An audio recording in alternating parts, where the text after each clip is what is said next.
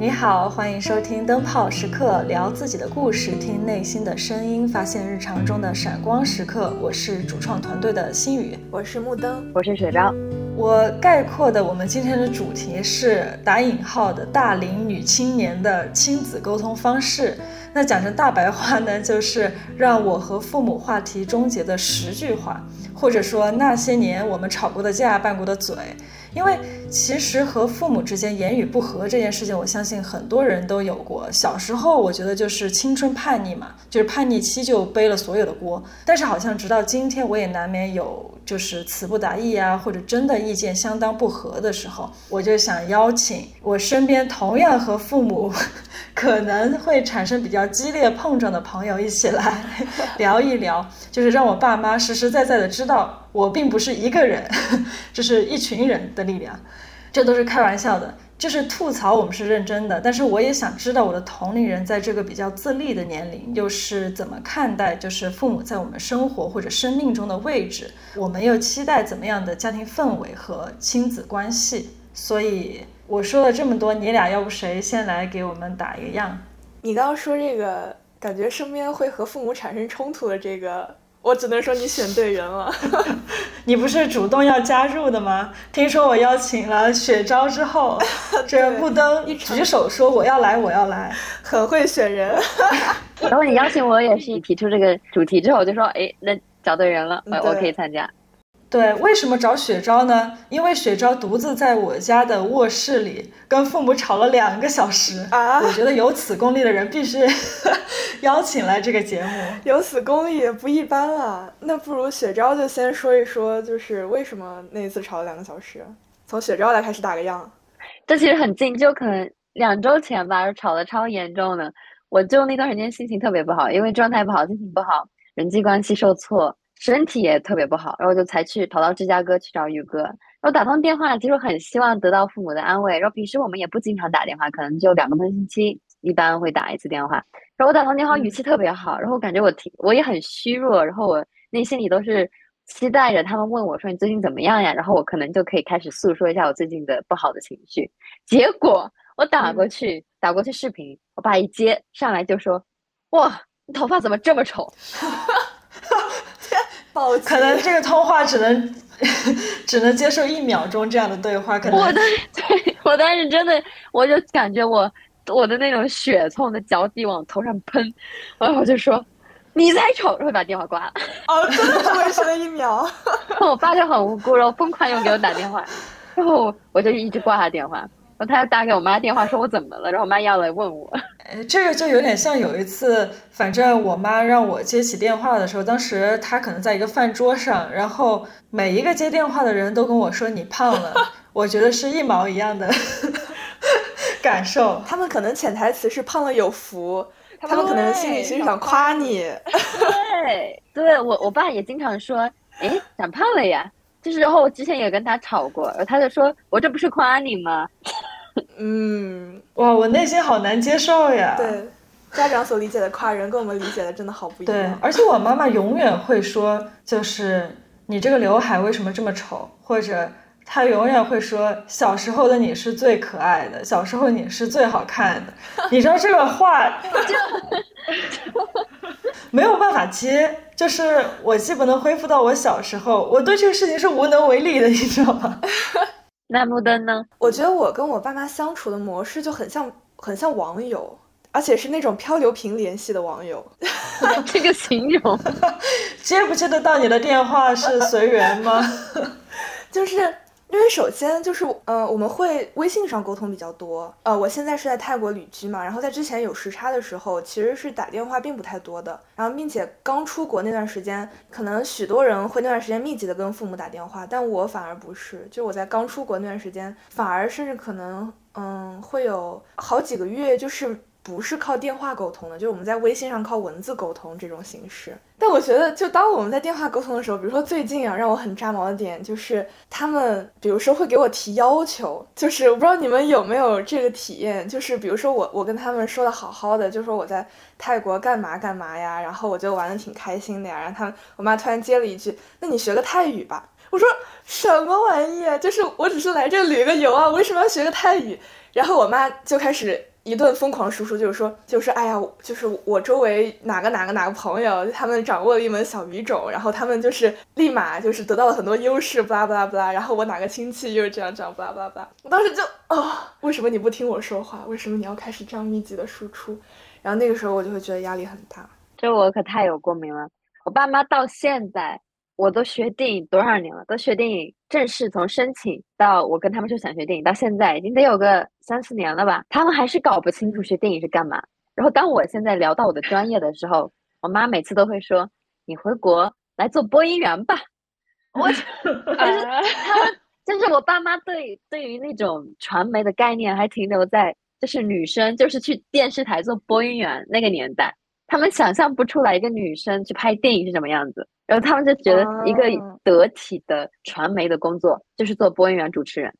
哦，然后这个事情在我上次跟我妈打电话的时候也出现了，然后我就当时就很生气，我说你就是歧视女性，你就喜欢做那种让女生做那种抛头露脸，最没有技术活在那就是抛头露脸，然后长得好看就行，然后要说话给全国人民看你的脸的那种工作是不是？我妈就。他也很无语。他会不会是在夸你啊？觉得自己的女儿长得很好看，可以上电视之类的？我不这么觉得，我觉得他对女生的工作是带有偏见的。他就觉得他，然后他会说：“哎，你做这种工作很辛苦啊，你一个女生扛那么大个机器，肌肉都扛出来了。”哦，然后我就聊不下去了。我说：“有点肌肉挺好的呀。”他说：“不，很丑。”那我就聊不下去了。就是比如说他是通过他的理解来去定义你的行为，但是并没有去深入的去了解你的心理。对，我经常会跟我爸妈聊天的时候觉得对牛弹琴，就是我输出可能他也觉得他在对牛弹琴，就是我疯狂输出他听不懂，他疯狂输出我不接受，然后我们就是不知道相互都是左耳进右耳出，然后相互疯狂输出但是相互都没有接受到。但是有些时候我会觉得其实父母是听懂了的，就是我经常也有你这样的疑惑，就是我说的东西他可能是不是不接受，然后这个架才吵了起来。但是我有些时候其实觉得他们是听懂了的，但是他们脑子里就是嘴其实很快，比脑子可能转得快，然后他就说出了他可能一贯的观念会说出来的话这样。我不知道，我觉得他是理解的，只是他选择把理解的这部分先放在旁边，然后跟你说就是他觉得是正确的事情。就是关于我早上要洗澡洗头这件事情，我感觉现在全家都很关注这件事情的样子。为什么？就是最先开始是我妈妈觉得很奇怪，就是我为什么大家都是晚上洗澡洗头，为什么我要早上起来洗澡洗头？但是你知道有些时候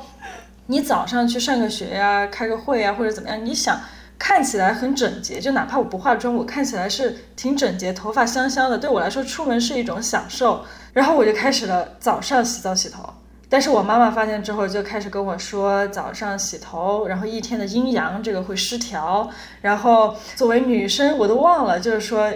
就什么对器官好像也不好还是怎么的，然后这个头皮每天洗头，头皮你头发也会掉下来，就掉一地没有了，有画面感了。然后发现语言对我没有用之后，然后她就开始找推送来推给我，然后推送也不管用，她就开始给我的就是比如说舅妈呀姑姑呀开始输送说我们家微信语早上她要洗澡洗头，然后就变成了所有人见到我都说我听你妈说你早上现在开始洗头，然后早上洗头会怎么样。还有喝冷水这个事情，就是每次打电话都是不要喝冷水，然后我拿着喝水，他说一定是冷的是不是，告诉你不要喝冷水了，小姑娘不要喝冷水。然后每次他说一次就算，他每次都要说到我觉得他对我这个说已经不是他在关心我，是我没有话题，所以他每次看到我在喝水他就会这么说一句。我妈也是会每次就是在我每次跟我通话的时候她都会说我给你发了养生操你要做呀，然后那个就是一定对你的整个经脉然后对你的整个气血有好处。我妈妈贼搞笑，这个还挺可爱的，说实话，就是我每次跟他打电话是因为他之前就是肩颈出问题嘛，然后我就每次都会提醒他你要每周要保持运动啊什么之类的。我发现我妈妈只在跟我打电话的时候，我提到你应该运动的时候开始疯狂运动，就是他坐在我的面前然后开始活动他的肩颈，然后装作跑步的姿势这样。就是摆动他的大小臂。我发现只有这十几分钟他会疯狂运动，动到我都看不清楚这个视频里面，就是你知道有些时候有网卡，就是看不清楚他到底在干嘛。我说不用在我面前就只运动这10分钟，我是希望你平常运动。养生操突然让我想到了，突然想到我爸妈很可爱，就是也让我很抓狂的瞬间，就是他们经常给我打通电话，在他们的晚上，然后跟我说要睡了吗？就他们躺在床上说，因为女儿在国外都待了6年了，你还是没有搞清楚这个时差是不是？然后我后面我发现，我跟我的朋友有时候我也会下意识的说出这种很傻的话，但是其实有一次我跟我朋友我们在走路，然后我们就聊聊天。但是我就感觉有一点点尴尬，然后那天正好是他的生日，然后我就开始问周围的人说你们的生日是什么时候，结果那天是我旁边同学的生日，然后问了一圈之后我说你呢？所有人都爆笑了、oh. 就是那个时候我就有想到我爸妈对我做的事情，就是其实他没有在一个很自在的状态，就是他觉得他要去找一点话题要跟我聊天，但是又不知道聊什么，然后电话一打通，然后下意识的就说要睡了吗？高高兴兴开开心心给你打个电话，结果开口的第一句就开口脆了。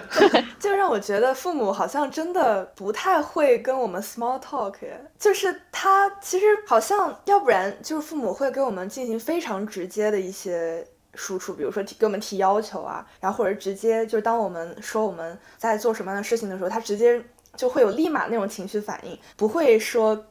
会考虑到要顾及你的感受啊什么的。就这个可能就在我们跟他从小到大的相处模式当中，就是养成了这一套模式，就是他会很直接的说，哦，你这样做在我看来就是好或者不好的，然后我也不会去细问你是怎么想这个事情的，然后你经历了什么，我就是很直接的去做出我的反应。我还有个感觉就是他父母对你的关心和表达，就像你跟他说你喜欢吃玉米，然后他就每天都给你做玉米、所以就我跟父母的表达就成了、比如说我跟我爸是聊政治聊的比较多，但从此以后他就不跟我聊其他话题，他就只跟我聊政治，但是会聊到他也不顾我的情绪，就是聊到后面就是其实聊来聊去就是那些话题。我妈发现我们俩可能能聊一点护肤品啥的，就聊聊家长里短，后面发现聊不了其他的，但是每次就开始聊这些，甚至都一直在炒冷饭，聊之前聊过的话题，就会觉得很逞强，但是这个背后又有一点点的心酸吧，就觉得其实他们有努力在跟我找话题，只是我们真的不知道聊什么。就是为什么会一直炒冷饭呢？因为你们生活中不是会一直发生新鲜的事情吗？我觉得我们都节奏贼快，但是又不去跟对方更新，然后就只能聊那种我也不知道，就是就聊那种又不是很及时性，但是又宇哥你能理解吗？其实我也不理解，就是我爸妈其实我也每天也发生很多事情，但是我们都不会去聊这个今天发生了什么，而我们会去聊那种更抽象一点，比如说家里人的关系啊，或者政治国家，好像这种话题会更一直可以聊，但是聊得太细节，今天做了什么，关心对方，反而我们做不到。我觉得是有些时候在网上就是打一次电话，其实我觉得是潜意识里会觉得，比如说我一周才通了一次话，甚至更长时间才通了一次话，你会觉得每次通话通这几十分钟其实挺宝贵的。所以说有些时候我会觉得潜意识会不会想抓就是其实最重要的事情来讲，你会觉得我平常发生这些事情太鸡零狗碎了，其实我今天吃了个什么呀，我买了个什么衣服呀，可能你并不觉得是这么要紧的要聊的事情，就潜意识啊，不是说你真的觉得这些东西不重要。因为我就发现父母有些时候会在我说一个事情的时候，他的评论，比如说就像我们刚才吐槽的，就是他会把一些好的东西都给忽略掉，他潜意识里觉得你已经知道好的东西在哪儿了，所以他就直接抛给你一个你的缺点，然后恰好是这一句话就把你点燃了。就比如说我爸听了灯泡时刻，我兴致盎然地问他你觉得怎么样，然后他愣了一下，我感觉他脑回路转了很多个弯，然后他说出来了一句话，你的普通话是里面最差的。然后我妈呢说我同样的话，我妈说但不是说宇哥，我妈说我好不容易转发了一期给我妈说你去听一听吧，我妈听完就说你这普通话口音不太好啊。对，天哪！我上次跟我爸吵架的时候，我生气，就是我开始就是把我所有的情绪都宣泄了出来，我就说你不会跟我聊天，你每次都会非常的就是不停的批评我，我永远不会鼓励我。他说我批评你不就是为了你变得更好吗？对，就他吃了贼无辜、就是我很小的时候他就这样，我觉得好像是有些时候是算是我跟我爸一个固定的一种沟通方式，因为我很小的时候那个时候还上台讲话啥的，然后讲完话可能其他家长都觉得这小孩还挺不错的，还敢在大家面前发言。我爸其实一句话都没有点评我，然后我跟他默默走回家的时候，就上楼梯的时候，我记得真的贼清楚，在上楼的时候他突然定下来，他跟我说，魏欣雨，你讲话为什么要有这么多然后？就是他说我那篇稿子或者我在公众讲话的时候，我每句话前面可能都带了一个然后发生了什么什么之类的，他说你为什么要有这么多然后？好严格，我真的好严格，很痛心哎，听到那个时候确实很荡哎，就是特别是你先接受了别人的鲜花和掌声，然后回到家的时候，结果我爸给了我这样一个评论，虽然说他可能也是很中肯，但是这个也太深刻了吧，这个 hard lesson 对，这就是类似于我多次讲到的，我的作品进了戛纳之后，我妈说为什么不是奥斯卡啊？天哪，上头了这个。对，其实我相信他在背后可能也表扬你，甚至为你感到骄傲，但是是不是真的在我们面前的时候真的好很难说出来吗？这个事情他们是我觉得对他们来说是很难去说出来的，他是不会说你很棒啊，我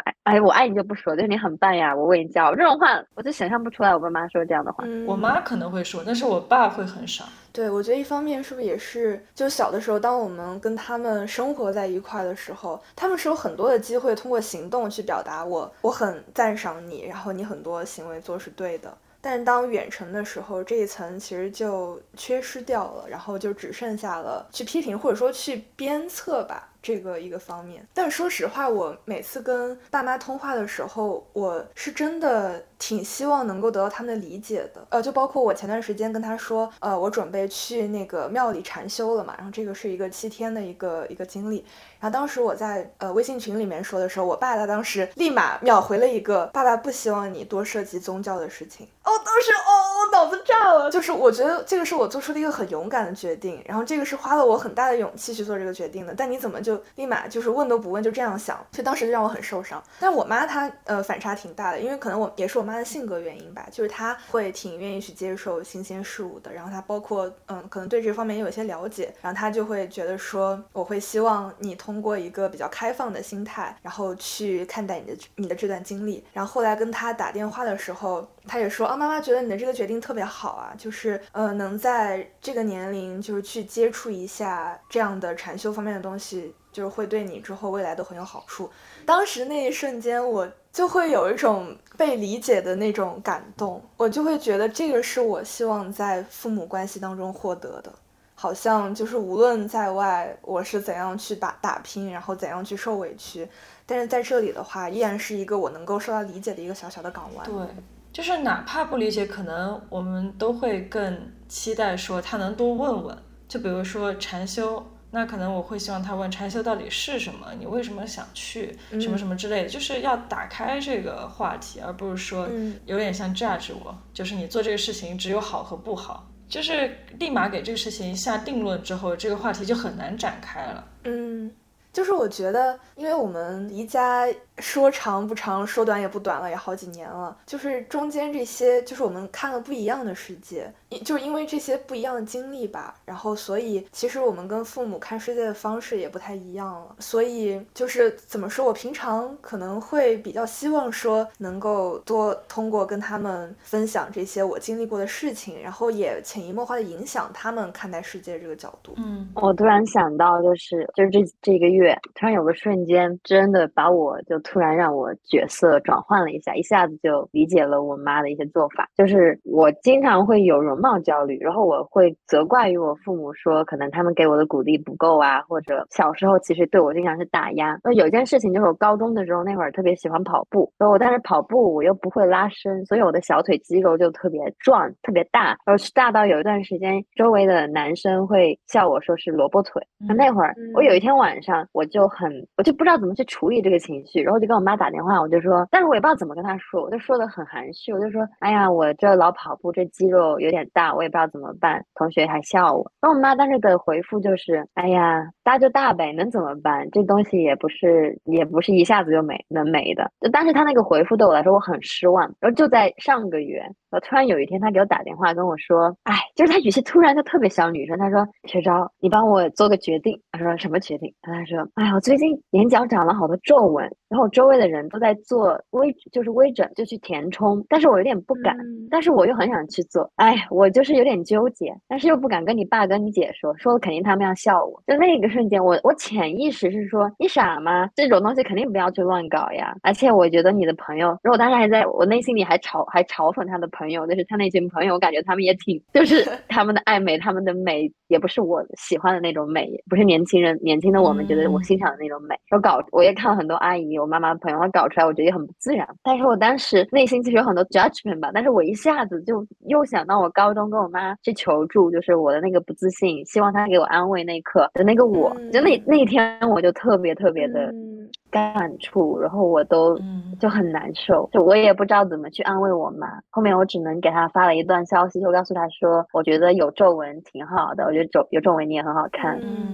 但是后来我们其实都是想去帮对方的，但是真的不是没有一个好的方法去传递那个我们心中的爱。但感觉你的这个回应就是感觉其实挺好的，感觉已经其实好像不能说弥补，已经切断了这个恶性循环了。就你给你妈妈传递的是一个很正向的一个态度，对，是很柔软很拥抱她的一种态度。但我其实下意识内心就觉得她傻嘛，她为什么要做这些事情，就怎么这么不自信。我就是我意识到了我这个想法之后，把它切断之后，我才能跟她说，哎，其实没事儿。就你这个让我想到前段时间，其实我妹跟我聊天的时候，因为我妈妈和我妹他们家就是前段时间一起出去玩了，然后我妹就跟我讲了一个中间发生的小插曲，就是他说他感觉我妈妈真的特别特别单纯，因为是他们坐在一起吃饭的时候聊天，然后可能聊到现在的一些网络用语，就是这种比较年轻人才会用的，有可能有一丢丢敏感的这种词汇，带颜色的可能是，然后我妈妈真的完全不知道，然后我妈妈的朋友，然后可能我姑姑他们都笑得不行，但是我妈妈可能就一脸天真的就反问，就是问她说这个什么什么到底是什么意思，然后可能又引起了大家的一阵笑声。但是我其实听到的时候真的有一丢丢的，就是也是你说的吧，就是心酸。我觉得有一个感觉是相通的，就是我的想法里是，如果我是一直陪伴着我妈妈的，就是如果我们俩是日常生活在一起的，我们俩的生活就是很及时的，我把我的想法分享给她，她把她的想法分享给我，我觉得可能不会出现这样的断层的一些理解。就包括从那个时候她旅程回来，然后她给我打电话，她突然就跟我说，哎呀，我从来没有觉得我怎么就变老了呢？我的脑袋怎么就反应的完全没有旁边人那么快呢？就是跟同龄人相比，哇！我当时我听到的时候就真的心里酸酸的。然后我反手就给我妈买了一个 iPad mini。那你觉得这个有解法吗？就是我觉得这种断层只能靠沟通去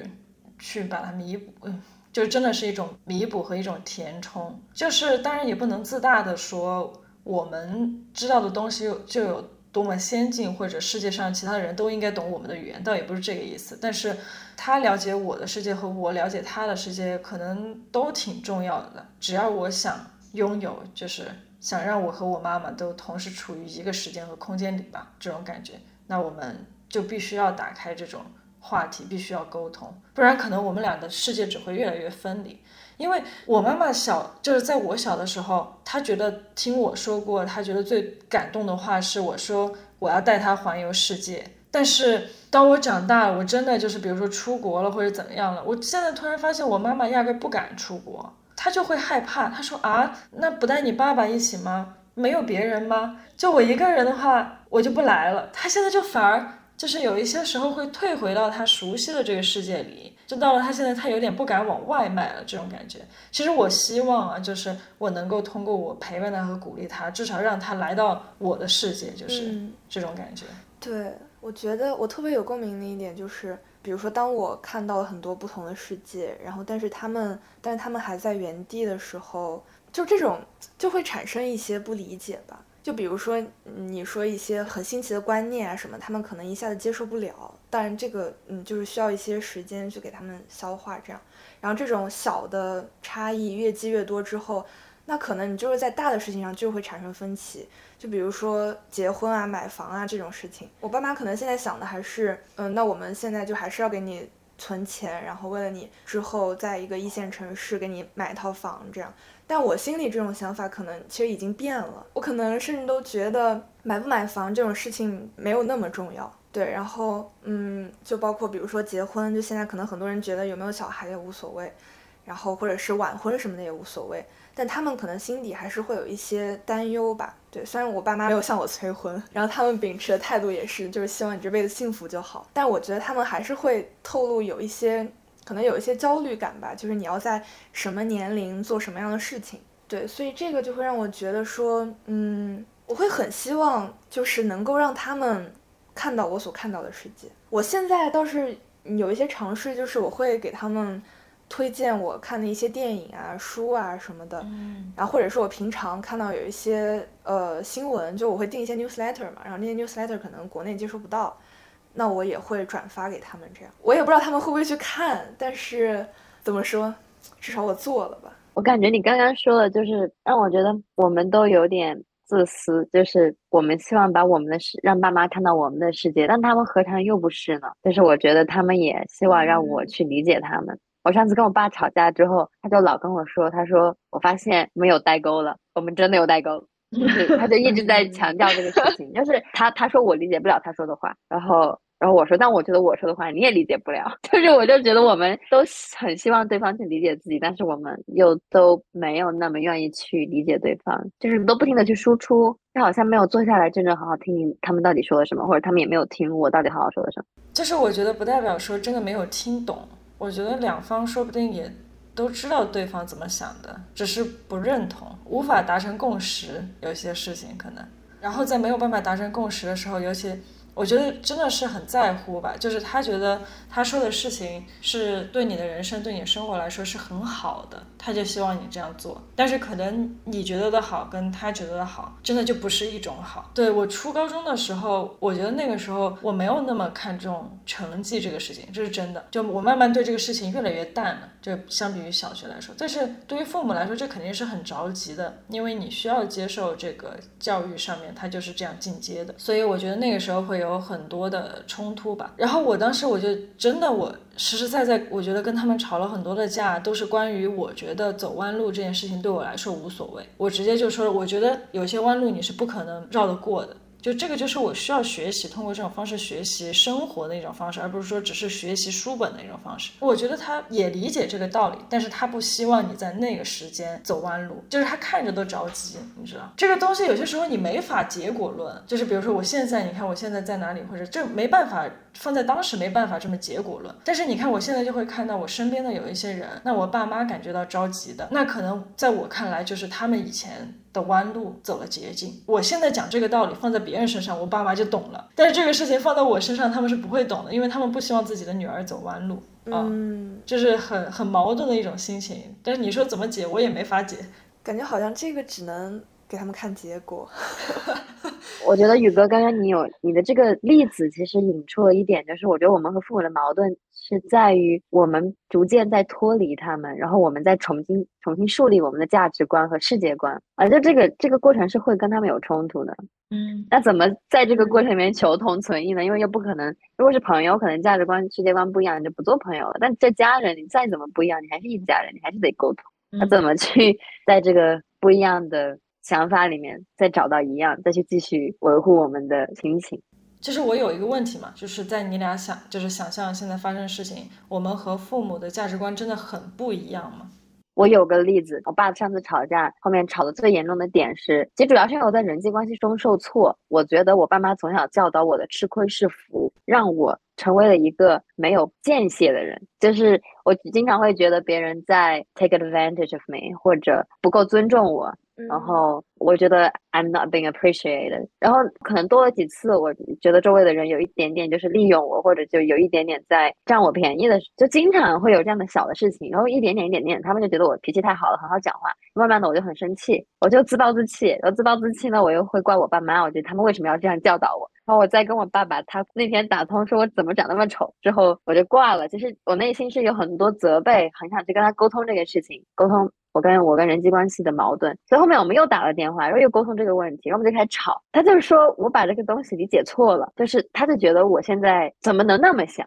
就是吃亏就是福，就是然后我说吃亏不是福，就是有一种东西叫 boundary， 叫界限，你要懂得停手，你要就是当狼来了，如果那个人一直在挖苦你或者就是利用你，那你肯定是要把那个人切断什么的。反正我们俩就在各自说各自，他就说我没有理解他的意思，我没有真正理解吃亏是福是什么意思，然后我就说那你没有真正理解我到底发生了什么，或者周围的人怎么对待我，然后就为这个事情吵得可严重了。他觉得吃亏是福是什么呀？有哪些福气可以列举？这个问题问得好。你看其实我的问题就是我没有好好跟他沟通过，说你的吃亏是福指的是什么福，是什么亏。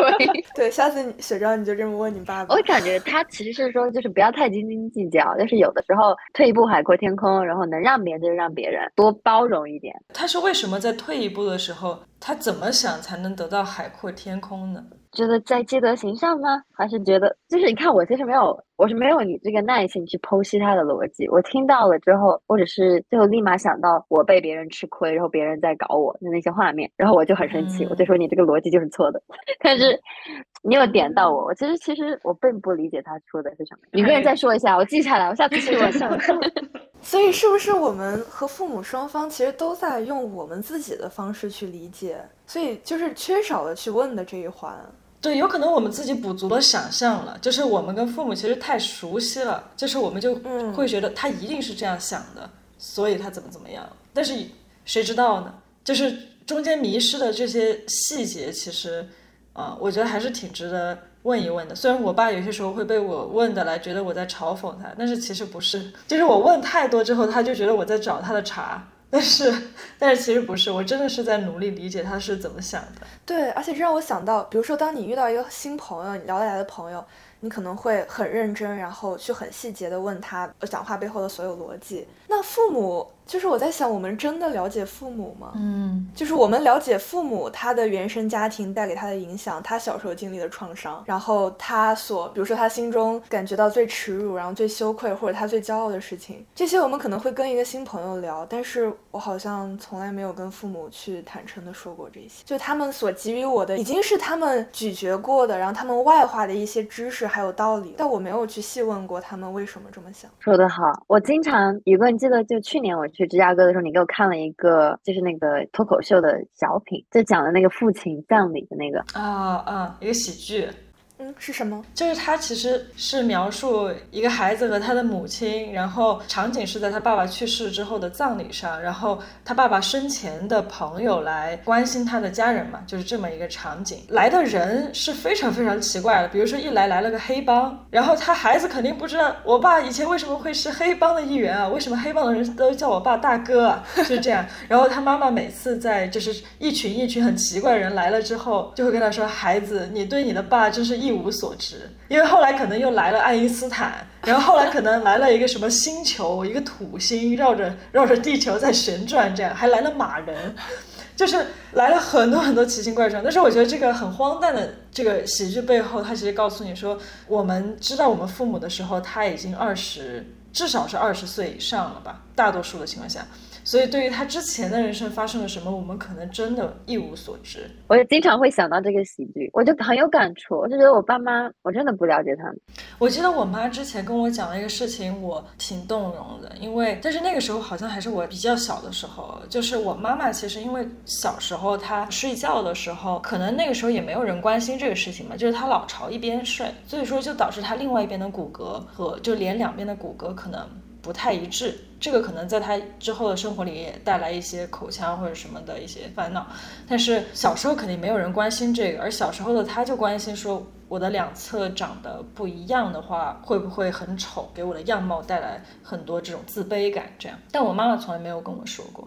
应该是在我比较大的时候她跟我说了这个事情，因为我其实是有记忆的，我小的时候我如果老朝一边睡，她就会把我刨向另外一边，就是因为他不想让我经历同样的就是自卑感，就是他想我这个人就是长得是他觉得能够给我最好的就是样子和身体，包括我从小可能刚生出来有一丢丢罗圈腿，他就每天晚上给我捋直，就通过他觉得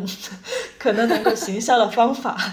对来纠正我。但是就很明显他给我讲这个事情的时候，我觉得他就是在向我坦白说他觉得以前从他的父母那里可能缺少了一些关注我，他可能现在会额外的给我。其实这个让我很感动很感动，因为那个时候我感觉我和我妈妈是在以很平等的方式在交流吧，就是她虽然是个大人，但是她在跟我心交心的在交谈这样。其实这样的感受是你感觉两个人是平等的，而不是那一刻她永远是你的妈妈。对，我后来就一直鼓励她，其实我并不觉得这个真的从她的样貌上面给了他很多的就是跟常人不一样或者就变得不好看了怎么样，我从来都没觉得。我觉得很多时候只是他心里可能从小产生的自卑感。后来他就是我还在家的时候，他过生日的时候嘛，我就说那我给你拍一套写真，打扮一下，然后找几个场景，然后给他化好妆。就我发现我给我妈妈化妆的那个场景真的特别特别奇妙，就是我亲手给她描眉毛，然后给她画眼影，这些细节，当我的这个笔刷就是落在他的脸上的时候，我才很清楚的看到就是脸上的有一些纹路啊，皮肤的纹理啊，或者些微的皱纹啊，我才发现我这么仔细这么细致的在看我的妈妈，然后把她一点一点描到皮肤也是光滑的，然后有腮红有眼影，然后很自然的一个绝色美女啦，这个就是我真的觉得那一刻很感动。 对，说的好有画面一样。然后我就觉得我其实这让我想到我妈跟我说她想就是打电话说她想做填充，那一刻我真的有被心酸到，然后也觉得我跟她距离特别近，就是我们是平等的，然后她在跟我展现她比较脆弱那一面，但这种瞬间在生活里很少很少，就是其实我很希望她多跟我展现一点。我其实关于这个有个问题啊，想问你们有没有这样的经历，就是我妈有的时候其实跟我情绪输出挺大的，她其实还挺常冲我撒娇的，然后她也是一个情绪挺丰富的人，也许就她把我当做了一个他倾诉的一个对象，但有的时候我会觉得这个情绪我有点难以承受。就比如说我这两次我连着3次最近给他打电话的时候，他都是一接我电话然后没说几句，然后他就说妈妈好想你啊，然后但是怎么见不到你啊，然后立马就哭了。然后当时我会突然有一些无所适从，一方面就是我知道说我有这个义务我去倾听你的这个情绪，然后另一方面我又觉得为什么你要对我就是表露这么强烈的情绪，我会觉得我有点承受不住啊。对，我也不知道怎么去回应，然后我就觉得其实有的时候他在向我高频传输他的情绪的时候，我觉得我的情绪其实是被压制住的，我是做了一个很理性然后去安慰他的一个角色，好像说着说着突然觉得角色互换了。你还没有准备好成为父母的大人是吗？可能有点这种感觉。一方面我也有点委屈，就是我觉得在我从小的成长经历当中，我好像经常是一个接受情绪的这一方，然后我去处理他的情绪，但是反而在这个过程中我自己的情绪是被就是我自己是有点下意识的去隐藏我自己的情绪，可能有这么一点委屈在。这点我非常非常有共鸣，就是我跟我妈，就我小时候从小到大，就比如说以前我们俩都是讨好型人格，我觉得这是有原因的，就是应该是我们小时候我们是处理情绪，他们输出焦虑可能比我们输出的焦虑还要多，所以我们要不停的去安抚他们，去讨好他们。而我妈也是这样，她会一跟我爸吵架还给我打电话哭，然后一跟我姐吵架还打电话哭，然后我又是老二夹在中间，就是不上不下，经常会觉得我就是那个请回答1988里面德善，对，就那一集他们家着火，然后他爸爸他妈妈然后他的弟弟他的姐姐都出去了，然后全家人找不到他，就是没有人在意他，都不知道他还没有出来。那一集我就觉得就是我后面有一次爆发了，我有一次也是在国外的时候情绪极度不好，然后我妈还是一打电话来就跟我倾诉，然后会哭。有一次我就爆发了，我就说我不想再听这些了，因为我都要被压垮了。就到那次之后他就不跟像我说的，嗯，所以现在也就处于一个极端，就是他又以前是输出太多，他现在就不跟我输出，聊天变成了一个仪式，就是不走心了。我不知道怎么去解决这个问题。他只是觉得你是一个特别适合他说这些话的人，但是他并不是说我跟你说我很想你，就是想让你立马下一秒买一张机票就飞到我身边。我觉得他也未必是这么极端，他可能就是说给你了他就好了，只是他可能没有意识到他说给你之后把这个能量传给你了。嗯，有点这样感觉。但我感觉宇哥你跟你父母还是蛮健康的，在我看来，就你们可以聊个几小时，然后聊很细节，就聊一些烹饪的东西，聊一些你妈妈跟你会就是探讨厨艺啊，就聊一些很生活、很细节的东西。我觉得这个有些时候要捕捉一点点细节，如果说这个中间真的有什么技巧的话，就比如说从我跟我妈妈以前的相处来看，我知道她很喜欢胸花，那我可能出去玩的时候去那种小的饰品店或者怎么样，我就会留心她喜欢的东西，要不拍给她，要不买给她，就是我就会实际去做，这样可能就是累积在以前的就是生活里有一个延续的感觉吧。嗯，感觉这个是个好方法，我觉得能够体现出我们是在爱着他们，然后关心他们的。我觉得父母其实也是需要去确定这一点。我觉得父母可能也有一种焦虑在，就是你现在一个人远走高飞了，然后你去到了一个我们完全不了解的世界，那你还平常还会不会记挂着我们？嗯，对，我觉得可能就是要保持一点点那种日常的感觉。我妈妈有一段时间我觉得巨可爱，虽然说她现在已经不做了，就是她每天会背一首诗给我，就是她预防老年痴呆，然后加培养一些文雅的爱好，然后她选择了每天背古诗，就是她说你好浪费啊，你以前小时候的那种古诗书买来就没看，就现在都积灰了，她说多么优美的诗词呀，然后她开始背，然后每天给我背一首，然后你就觉得很可爱。因为他如果一天想偷懒，他就背那种巨简单的，就是他就背那种类似于床前明月光这么简单的，然后背给我，我说你是不是偷懒了？对，就需要一些这样的小乐趣吧，就是它是延续的。嗯，我觉得这就是需要双方的努力才可以形成这样一个很好的氛围。所以我特别希望，如果我妈听这期播客，其实特别想就是让她知道，说我很希望她去跟我分享那种日常的生活，她干了什么，她吃了什么，就很日常很细节的东西。她不用问我说要不要留在美国，要怎么留，这那些很大的问题其实她每天在问，然后问了其实聊的也不开心。我反而就希望她问我，我也希望她跟我说一些就很柴米油盐很接地气的话题，但也许他就觉得没有必要，但我其实我觉得很有必要。对，就是这个是我最近在练习的一个事情，就是因为我爸妈总是催着问我说你怎么还不发点你今天的照片给我们看，然后你今天过得怎么样，然后我就发现他们确实很少分享他们自己的生活，就会让我有一种担心，我怕他们没有过好自己的生活，所以他们才一直紧盯着我。所以我现在我都每次说我要是发一条的话，你们也得发一条你们自己的生活日常。然后现在就是我妈就开始发说她就晚上吃了什么，然后她最近在吃什么减肥餐，然后我爸在下面就是跟着回复，就像一个跟楼一样说啊我这个月减了16斤了，然后恢复到了标准体重。我当时心想我天，这么大个事儿你现在才跟我说。是，我觉得其实父母很多时候他觉得那些事儿都是小事儿，就是很多，但是他其实不知道那些事情是很对我们来说是很精彩的。像我妈最近她在研究卖月饼，就是她在研究怎么把月饼调那个配方搞得很好吃，然后把它去卖，然后卖的还挺大的，就是政府就要支持这种什么本土产业，然后整个县，我妈就连这个他们公司的人就在卖给把这个整个县的月饼都由他们公司包了。但是我妈从来都不会，就是这个事情对我来说就是她一个开酒店的人为什么会开始想卖月饼，然后去研究一些配方什么的，我都觉得很神奇。但是对他来说就是我就是在卖月饼啊，怎么了？但我想知道是为什么，或者你是怎么去研究的，包括这个整个系统你他也花了很多年慢慢才做出来一个他喜欢的口味什么的。我想知道更多，但是他不跟我说，他觉得诶就是卖个月饼。也许我们的父母就是我们身边最有趣的人，但是我们离得太近了，我们都不知道他们。嗯，对，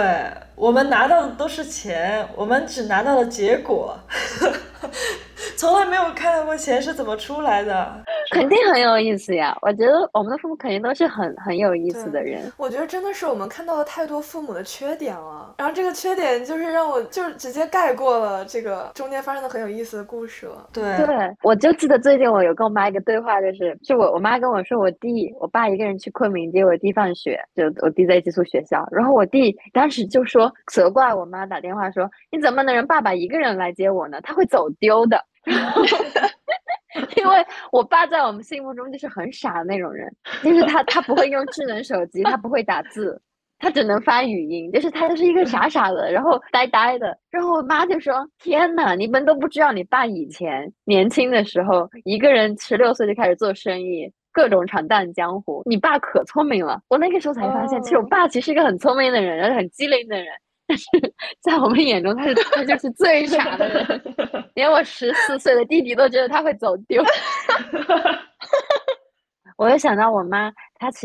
之前就卖了15年建材水泥，她个子很小，就1.5米，但是她就每天都是跟一群老男人混在一起，然后凌晨就会去，那会儿是我们老家第一家卖水泥的，就做那种很灰头土脸的活，然后都是跟搬运工打交道啊，然后一个女的就是很贼霸气，就是那其实我妈，但是我好像现在想到我妈的时候，我又会想到的是比较消极的一些东西，就比如说我觉得她非常的不女权，就是她在家太听我爸的话了，就是或者就是包括生了我弟弟，就是这些事情就会，其实说实话就让我会看低她吧，我就会觉得她怎么会做这样子的女性，但是有时候又想想，其实她已经是一个非常厉害的女性了。所以我妈经常会说，她觉得跟我吵完架之后，她比较欣慰的是我会自己静静的想，就是有可能当下真的就大家的就是言语非常激烈，但是她挂下电话那一瞬间，她气归气，但是不会觉得说特别痛心啊或者怎么样，因为我们好像在每一次很激烈的 battle 之后，她都会各自回去想想，就是说对方说的话。这样是的，就像我跟我爸大吵完第一次之后，我们上一次打电话就是2天前，我当时脸也没洗，头发也非常的蓬松，很混乱，然后睡眼惺忪，我说喂，他说哇真好看你今天。你学得真快，做我爸也不容易。真的就真的我们哪一期灯泡时刻，就是说我谈到就是说我爸爸说什么话会降低我的分享欲，我妈强制我爸听了那一期节目。然后上一周我爸给我打电话的时候，我本来还想我们要做这一期节目，我得好好就是他们说什么发生什么口角都是我的素材，但是结果我爸真的心平气和的跟我分享他最近熬的汤，他最近看的书，然后之类的，他觉得很有意思，分享给我，结果相当和平。我真的挂下电话的时候我什么都没有得到。我也是，我爸一打通电话就你真好看，我说完了，今天吵不下去了，今天没有素材了。你们有没有觉得其实以这种方式的话，我们也是在跟父母设定一个 boundary 啊，就是我们不是在以一种评判的眼光，就是说我们是紧紧相连的个体，而是说我去倾听你说的话，然后我去试图理解你说的话。我感觉这个是有在设立一点点界限的，然后我觉得这个其实是对成年期之后的家庭关系真的非常重要。就是我到大学刚毕业那段时候，不是 gap year 嘛，然后当时在家里待了挺长一段时间的，那个时候是我跟我爸妈这辈子发生矛盾最多的时候。就那个时候他们对我也没有什么帮助，我对他们也没有什么帮助，他们就是看我各种不顺眼，就觉得哎呀你怎么学会这个了呀，然后你怎么这个事情你这样做呀什么的。然后我就很不理解，就是说我都已经成年，就我都已经大学毕业了，为什么这种事情你还要干涉我。然后后来就是磨合了很久，然后才渐渐的树立起一些界限。如果没有这个界限的话，真的就是有一种相爱相杀。就我跟我爸吵架说你不能说我丑，然后他第二次说我好看，就是我也通过吵架的方式告诉他说我想要什么。就吵到后面我才会就是那种嘶吼着跟他说你就不能夸我吗，然后他才其实懂了。我觉得要做的修炼就是我如何不跟他吵架，心平气和的跟他说你就夸口我不行吗，但是心平气和的我又说不出口。对，也是需要跟他们表达出自己的需求的，要不然他们确实是猜不透。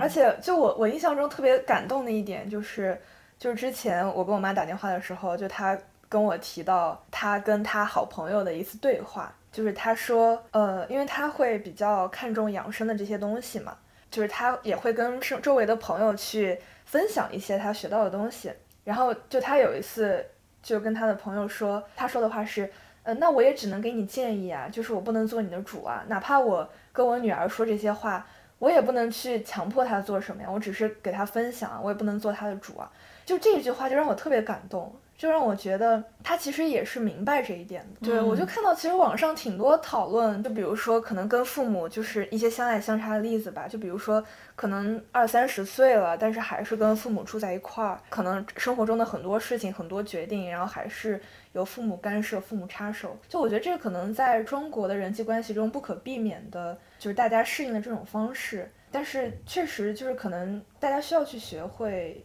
建立这么一种界限感。我觉得老实说嘛，就是很多人会很对立，比如说像欧美这样的家庭关系和比较亚洲文化的家庭关系肯定是有天壤之别的，就是关于人是独立的这个事情，就是独立的程度肯定是非常非常不一样的。但是真的无可厚非，因为我觉得这个有一点习得性，就是我们小时候在这样的关系里长大，那这样的关系就是带给我们安全感的一个来源。但是比如说对于欧美的同学，他们这些同龄人，他们这样长大，他们是在另外一种沟通的关系里面长大，他就会觉得说我从小就有办法做我的主这件事情，我就是永远跟家庭就是既亲密又有距离感的这种，就是我是一个独立的个体，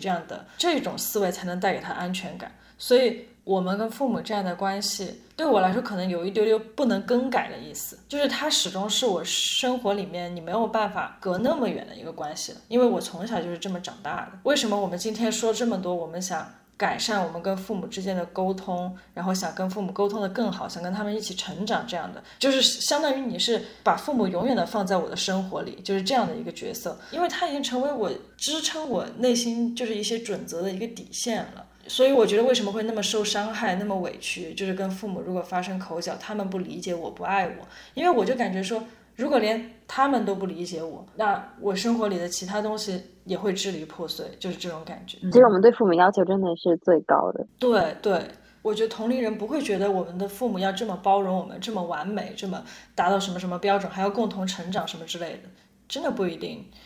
他觉得对你活得开心就可以了，但是我们对父母有很多很多的期待其实。但不过反过来他们的父母对他们也没有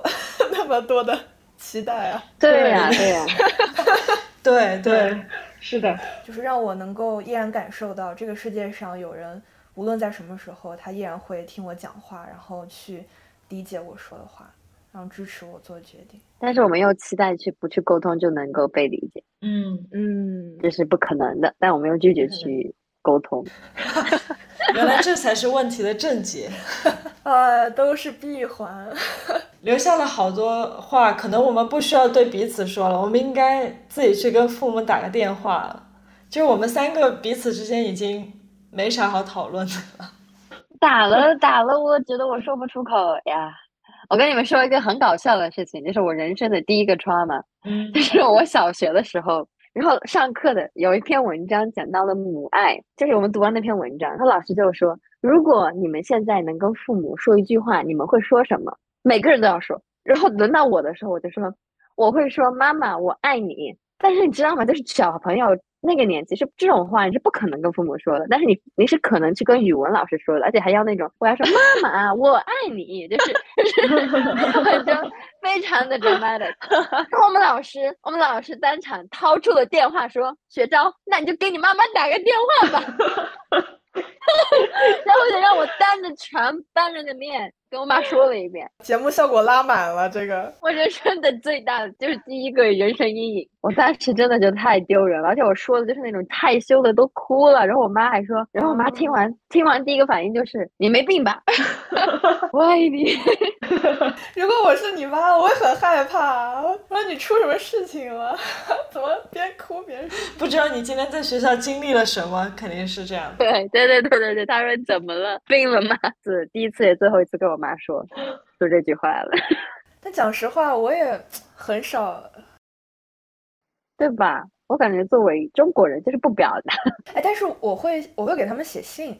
就我从小的时候开始就会给他们写信。可能这个也是为什么我们现在是这个漂流瓶